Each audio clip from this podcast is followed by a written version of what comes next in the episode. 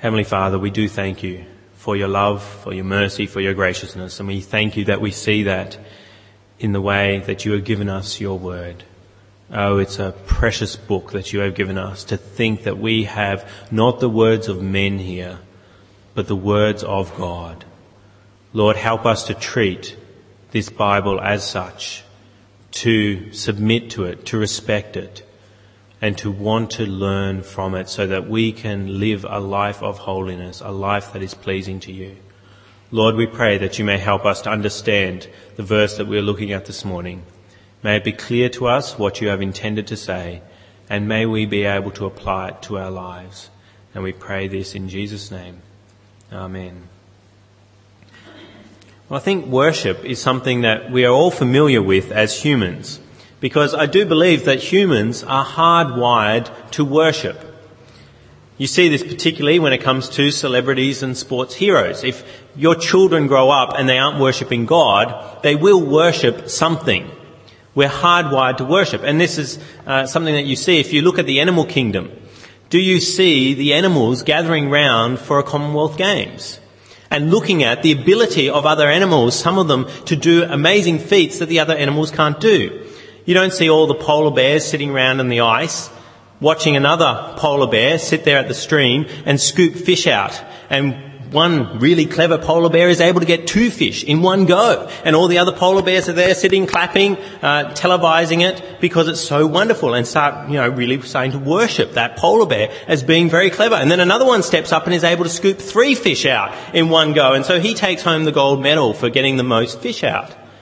We just don't see that happen. The animals don't gather around and worship one another and look at each other and praise one another for what they're able to do. No, they get busy and, and go about their work as the Lord has ordained them to do. But humans are different.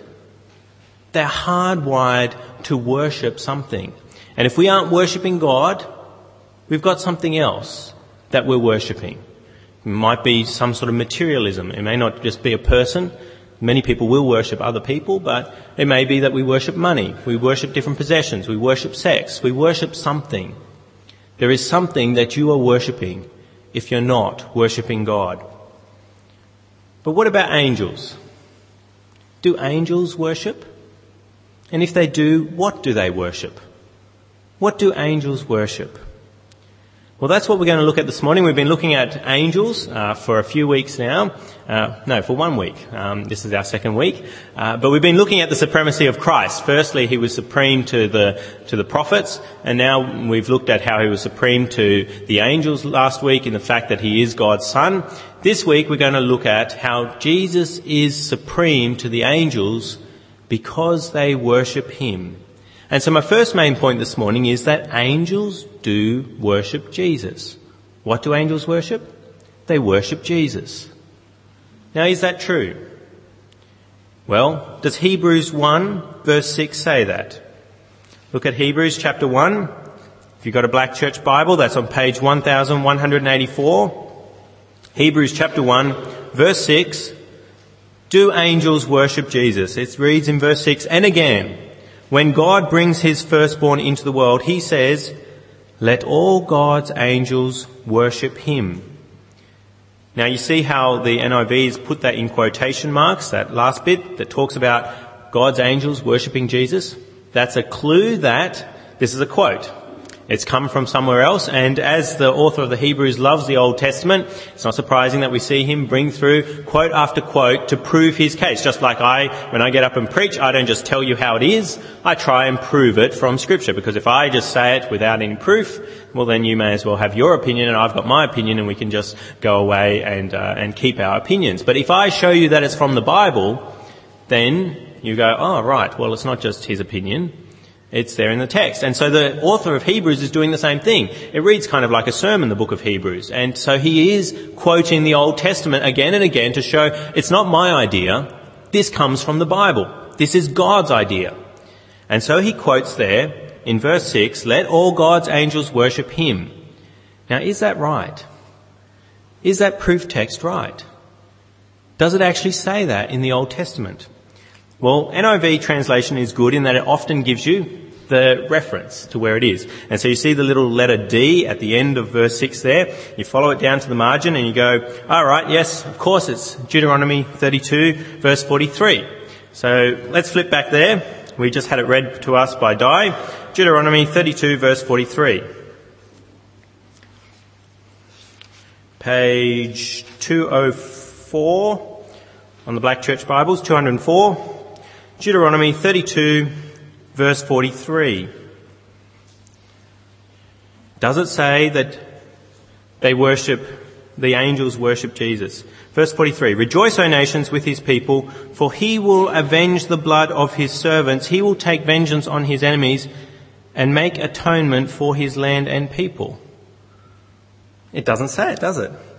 Let all God's angels worship him. Where's that in verse 43? It's not there. Now, the NIV realizes this has gone on, so it's got a little uh, footnote there, letter B and C in uh, verse 43 of Deuteronomy chapter 32. Uh, the, the B is just an alternate translation, but look at what it says about C. It says Masoretic text, Dead Sea Scrolls, see also Septuagint people, and let all the angels worship him. So it's there in the margin that, yes, there is a text that actually says, let all angels worship him. Masoretic text, that means the Hebrew version of the Old Testament that we get from the um, Masoretic scribes. Uh, they carefully looked after the Old Testament, and that's where most of your translation of the Old Testament comes from uh, their tradition. But in the Dead Sea Scrolls, which were found last century, and in the LXX, the Septuagint, which is a Greek translation of the Old Testament, it has, and let all the angels worship him as the second sort of line there at verse 43. Now, this is going to do your heads in a bit. And um, if you tune out here and come back in at the second point that I have today, uh, I, I, I, won't berate you too much. But you've got to realise that we don't. The translation that you have of the NIV comes from a gathering of lots of different texts. It's not like we've got one scroll of the Old Testament, one scroll of the New Testament, and then we've done our translations over. What we have is a, a tradition of textual criticism where you look at all different texts and you work out what is the closest that we have to the original that was written. And so the Greek translation of the Old Testament is often looked to because it may have been translated from an earlier Hebrew text that we don't have access to today. And so what could have happened here is that the scribes who translated from the Hebrew to the Greek had access to an older Hebrew manuscript that we don't have anymore. But the Jews were pretty good at keeping care of their scrolls. They actually had one scribe who would count the number of letters on every line and how many letters were in the book, and then they'd check, and they'd do the counting again to make sure they hadn't missed anything. And so they were very meticulous. So you, we often rely on the Hebrew version that we have while we look at the Greek version and see what's going on there as well if we're a bit confused about something. So it may be that it was in the original. Deuteronomy, when Moses said it, yes, it was there that it said, let all God's angels worship him. Now some scholars will say that. Others would say that what the author of Hebrews is doing, he's actually thinking about Psalm 97 verse 7. Because that is a very close representation of what it says there in Hebrews. And we read that earlier when I first opened up the service this morning, Psalm 97 verse 7. So I'll get you to flip over to that. Psalm 97 verse 7. Now it doesn't say it word for word like it does in Deuteronomy if you take the Greek version, but the same sort of idea is there in Psalm 97 verse 7, where it says, all who worship images are put to shame, those who boast in idols Worship him, all you gods. Okay, so we've got the worship him part, but it says all you, and then it doesn't say angels, it says gods. Now in the Greek version, again here, it does say the word angels. But it doesn't say it as precisely as it says in the Deuteron- in Deuteronomy uh, Greek version. But the word God can at times actually be used, when it's used plural there, gods, can be used for angels. So it is a fair translation that the Greek scholars have done, where they say, worship him all you gods, they put worship him all you angels. Um, so it is okay for them to translate it because that's the meaning that's given is that it's not gods, it's angels that God is commanding to worship him there. Now, the question is, which is right? Is it from Deuteronomy? Is it from Psalm 97? Or is it just the author of Hebrews is making stuff up? Some of you may say, well, why is the author of Hebrews looking at the Greek text anyway? Why doesn't he use the Hebrew? Like we do. You know, like uh, I study a bit of Hebrew and I try and work it out. Why isn't he quoting the Hebrew back? And that's what Jesus does. That's what Paul does. They have their own translations. They're using the Hebrew and they don't quote the Greek text all the time. Whereas the author of Hebrews, he's consistently using the Greek Old Testament. And it's like, well, why is he doing that? Why doesn't he use the Hebrew Old Testament? And it's because we think that he was writing to Jews who didn't know Hebrew. And so what he was writing to them is, he's, he's, it's like when I quote to you a text, I don't quote the Hebrew to you. I don't quote the Greek to you. I quote the NIV to you.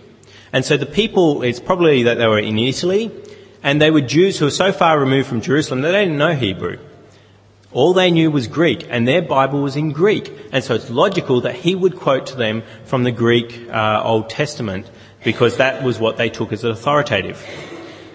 But does it say in the Old Testament that God's angels worship him? Is he right to use this text here? Now, in the end, we've just got to admit that this is very difficult, and one commentator says that this is the most difficult verse in all of Hebrews. Hebrews 1 verse 6 is the most difficult for this reason, that he's quoting from the Old Testament, but then it doesn't show up in the Old Testament. Um, so it makes it very difficult. What we've got to accept is that the, the sense of it is there in Psalm 97, and in the end, if the author of Hebrews is writing the very words of God, if he says God's angels worship Jesus, that's enough for us to say, yes, it's true. God's angels do worship Jesus because the author of Hebrews says so. And the author of Hebrews is also not just a man who we aren't really sure who it was, but it's also God. And God says so in Hebrews, and the sense is there in Psalm 97. Now, I wasn't sure about doing all of that with you, but it's something you've got to recognize as Christian. I don't want to hide things from you that there are a number of difficulties in the Bible and we've got to be aware of them and that if you look down there and if you were a studious person, you'd flip back to Deuteronomy and you'd go, what's going on here? It's missing. Um, there's got to be a problem with the translation here. But we have to recognize that because of the author of Hebrews says God's angels worship him, then God's angels do worship Jesus. But why? Why do they worship Jesus? We've established that they do. Why do God's angels worship Jesus? Well, Hebrews 1 verse 6 tells us. They worship him because he is the firstborn. So my second main point this morning is God's angels worship Jesus because he is the firstborn. And Hebrews 1 6 tells us that. It says, and again, when God brings his firstborn into the world, he says, let all God's angels worship him. It's when he brings his firstborn into the world that he commands the angels worship Jesus. So they worship him because he's the firstborn. Now what does it mean that Jesus is the firstborn? Well, generally when we have the word firstborn, we think first child born, first one into the family. And if you're of that tradition where you recognize only males as being the sort of the the, the firstborn, uh, where in the Old Testament that was the case. So if you're a firstborn girl, you still weren't counted as the firstborn. It was the firstborn male that was the, the big shot in the family. Uh, but firstborn generally means the first one. Does that mean that Jesus is the first of all creation in the sense that he was the first being created by God? Which is what some people will teach you that Jesus had a beginning, but he was the first one. So they say Jesus is all, he's great, he's wonderful, he's better than everybody else, but he's not better than God because he was the first being created by God. He's the first created being by God. Is that what they're saying there? That he's the first one to come from God. And some cults will teach you that. They will say, yes, this verse, by saying he was firstborn, means that he had a beginning. He, but he's very good. He's just the first one. He's not God.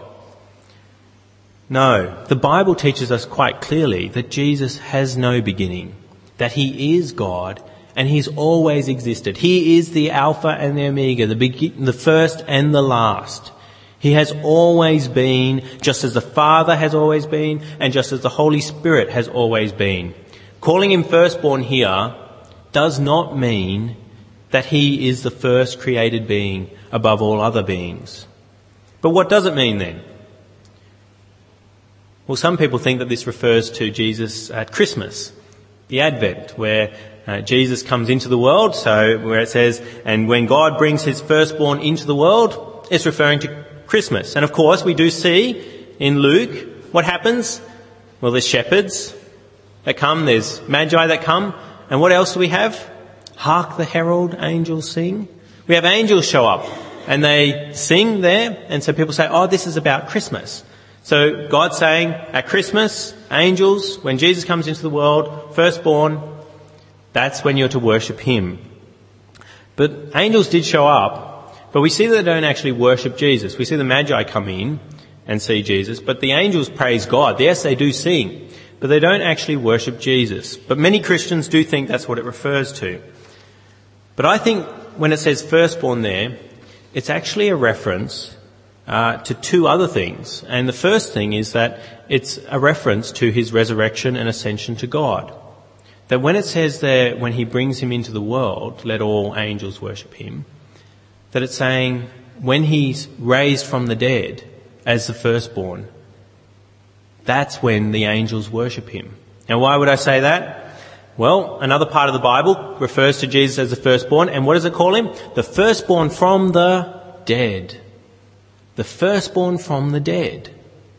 And so what that's implying is that Jesus is the first one to come back from the dead. Now some of you say, oh, hang on, what about Lazarus? What about the, the widow's son? What about the little girl that gets up? She was dead. Jesus isn't the first, and there's people come back to life in the Old Testament too. Is he the first from the dead? Well, he is the firstborn, the first one that comes from the dead, never to die again. You can't find Lazarus somewhere in Jerusalem still, you know, getting around. You know, he's lived for the last 2,000 years since Jesus called him come out of the tomb. No, he died again. And so did the others. Jesus is the firstborn from the dead to never die again. The first of that resurrection that we all look forward to. We will have the same resurrection, but he is the first. He is the firstborn from the dead. And so that's what I think it's saying here, is it's telling the angels to worship him at his resurrection and ascension to God. Another reason why I say that is, well, not just because of that phrase, firstborn from the dead, but because we looked at last week how he declares that God is his son, and I looked at that word today in verse 5, and it says, Today I become your father. Looked at how that referred to the resurrection. That Jesus declared God's son at the resurrection. And so it makes sense if, if he's going to call him his son at the resurrection, then he's going to call him his firstborn at the resurrection as well. And then we see angels worshipping Jesus when? We don't see it at the Nativity. We don't see it at, um, with, uh, when he comes into the world. We see it in Revelation chapter 5. Revelation chapter 5, verse 6. Angels worshipping Jesus. And notice the state of the Lamb. Where Je- uh, what, what has happened to Jesus when the angels are worshipping him. Revelation chapter 5 verse 6, it says, Then I saw a lamb looking as if it had been slain. It's been slain. It's not come into the world and is still an infant. It's been slain. Standing in the center of the throne, encircled by the four living creatures and the elders. He had seven horns and seven eyes, which are the seven spirits of God sent out into all the earth. He came and took the scroll from the right hand of him who sat on the throne, and when he had taken it, the four living creatures and the twenty-four elders fell down before the Lamb. Each one had a harp, and they were holding golden bowls full of incense, which are the prayers of the saints, and they sang a new song. You are worthy to take the scroll and to open its seals, because you were slain and with your blood you purchased men for God from every tribe and language and people and nation. You have made them to be a kingdom and priests to serve our God. and they will reign on the earth. There they are, worshipping Jesus, a Jesus who has died, but is clearly alive again. He's there being worshipped. And then verse 11, then I looked and heard the voice of many angels. So not just the creatures, creatures are angels, those four living creatures, we aren't really sure what they are, but they're some sort of created being, some sort of angel. But then it talks about the angels, plural there, verse 11. Then I looked and heard the voice of many angels, numbering thousands upon thousands and ten thousand times ten thousand. They encircled the throne and the living creatures and the elders. In a loud voice they sang, Worthy is the Lamb who was slain to receive power and wealth and wisdom and strength and glory and honor and glory and praise.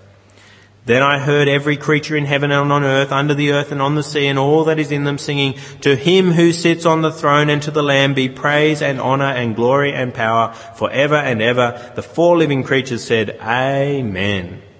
And the elders fell down and worshipped. There we have Jesus being worshipped after he's been slain and after he's come back to life. So when it says in verse 6 of Hebrews chapter 1, and again when God brings his firstborn into the world, it's talking about him being firstborn from the dead. That's why the angels are worshipping him is because he is the one that is first from the dead. Is that the only thing that firstborn refers to? That he's first from the dead? Well, the other phrase that's used of Jesus when it comes to firstborn in the Bible is says he's firstborn of all creation. So that's my second point, sub point under point two about Jesus being firstborn from the dead, is that he's the firstborn of all creation, which makes it sound like what I was saying before, that he's the first one created. But what do we think about when it comes to firstborn? When a child's a firstborn of the family? Well, not so much in our culture, but traditionally that meant that the firstborn was superior to the others and inherited everything, or at least a double portion. Deuteronomy says that. You're not to favour the child of your favourite wife. Um, you're meant to remember the first child of the first wife that you had. You, you go, you go for that firstborn and give him a double portion. He gets a double inheritance. And so we've got to understand when it talks about firstborn, Jesus' firstborn, that he's superior. It's a title of superiority to others. Doesn't mean he's the first one. It means he's given the title of superiority. It means he inherits all things. Now how can that be if he's not the first one? Well, we see regularly in the Old Testament that the firstborn blessing actually goes to other children. Now it's not supposed to, but it does. And God uh, deems it right. Jacob and Esau. Who's the older one? Esau. Who gets the blessing? Jacob. He's the one who dresses up with the, the hairy arms and everything and goes in and deceives his father. He gets the blessing. What about King David? Who gets the throne? Solomon. Is Solomon the firstborn? No, he's not. Yes, there were a few other guys before him that died, but there was one other guy that was older than him, Adonijah. And he makes a claim to the throne, but David steps in and says, no, no, no, Bathsheba's son Solomon. He gets the throne. He gets the firstborn title. And what about Jacob when he's old and he's blessing Joseph's children, Ephraim and Manasseh? Does he give the blessing to the firstborn? No, he gets his arms crossed and Joseph gets, you know, upset about it, last sort of chapter of Genesis. He goes, no, no, no, dad, get your arms back to the right one. This is the firstborn. He says, no, no, no, this is the way it's going to be. And so the title firstborn doesn't just necessarily mean that you're the first one. In the sense that Jesus is the firstborn from the dead, yes, it means he's the first one. But it's a title of superiority. A title that you inherit the blessing. And does Jesus inherit all things? Is he the firstborn of all creation? Yes. All things have been put to him. He inherits the lot. And so he's the firstborn of all creation, not in the sense that he was the first created, but he's the firstborn of all creation in that he gets the whole kit and caboodle. He gets the lot. He gets everything. And so, is it any surprise that the angels worship him? They bow down and worship him as the one who is the firstborn from the dead, and they bow down and worship him as the one who inherits the lot, who is the firstborn of all creation. Which brings me to my last main point. What does it mean that the angels worship him? And my third main point is Jesus is superior to angels because angels worship him. The whole thrust of last week, this week, and the next couple of weeks will be that the angels are inferior to Jesus and Jesus is superior to them. And when we see them worship him, it's clearly showing that Jesus is above them. Now the word worship in the Old Testament sometimes means to show honour or respect to someone. So the king comes past you, worship him. Okay, you show respect. But in the New Testament, the word worship is used exclusively for God. When you worship someone in the New Testament and subsequently, pretty much, you're saying that person is God. And so the fact that the angels worship him doesn't just show that they respect him, they show that they believe Jesus is God. This is a clear cut verse showing Jesus' divinity. Because the angels, they aren't worshipping man, they aren't worshipping one another, they're worshipping Jesus Christ. And they don't give their worship to another. They're holy beings. They don't worship the wrong person. We do. They don't. So we pay attention to who they're worshipping because it's a good clue that that person is above them and that person is God. And so Jesus is God is what this is implying here. So Jesus is far superior to the angels because he's the firstborn of the dead, firstborn of all creation, which means the angels worship him and that implies he's God. So the author is saying to us again, don't take angels over Jesus. There was a temptation in their day, and the temptation's still here today. Last week I applied it to the fact that we can be tempted to follow Satan as a fallen angel, but there's lots of people that follow even, um, they think they're following good angels. You go into any bookshop, secular bookshop, don't, you know, Koorong, you know, is a religious bookshop. Go into somewhere like Dymocks or Angus and Robertson. Go to the religion spirituality section. There's books there on talking with angels. They've been there for about five years or so. I remember seeing one at Big W a while back, being quite curious about it. And they tell you how to talk with angels. People today are very interested in speaking with angels. The whole spirituality, New Age movement is there. And they'd rather speak to angels than speak to the one who is superior. And who's that? Jesus Christ. They'd rather hear from an angel than Jesus. The author of Hebrews is saying, don't do it. Don't do it. Take Jesus first. He is far superior to the angels. And the angels are telling you that by the way that they behave here in the New Testament. And we should also learn from their example, these angels here. They're worshipping Jesus. What should we be doing? We should be worshipping Jesus too. They're holy beings. We should follow their example. Worship Jesus as God as they have. Have you worshipped Jesus in the past? And are you continuing to worship Jesus as these angels do? Acknowledge Him as God. Acknowledge Him as the one that you need to depend on. Acknowledge Him as the one that you need to submit to and be obedient to Him. Do you worship Jesus as these angels do? Have you ever worshipped Jesus as the angels do? If you haven't, I encourage you to do so this morning. You're worshipping something, and whatever it is, it's below Jesus. Because he's above everything, including angels. I encourage you, don't do it. Repent of your sinfulness today and believe in Jesus Christ as God, as the only one that you want to worship for the rest of your life. Do it now. Let us speak with Him.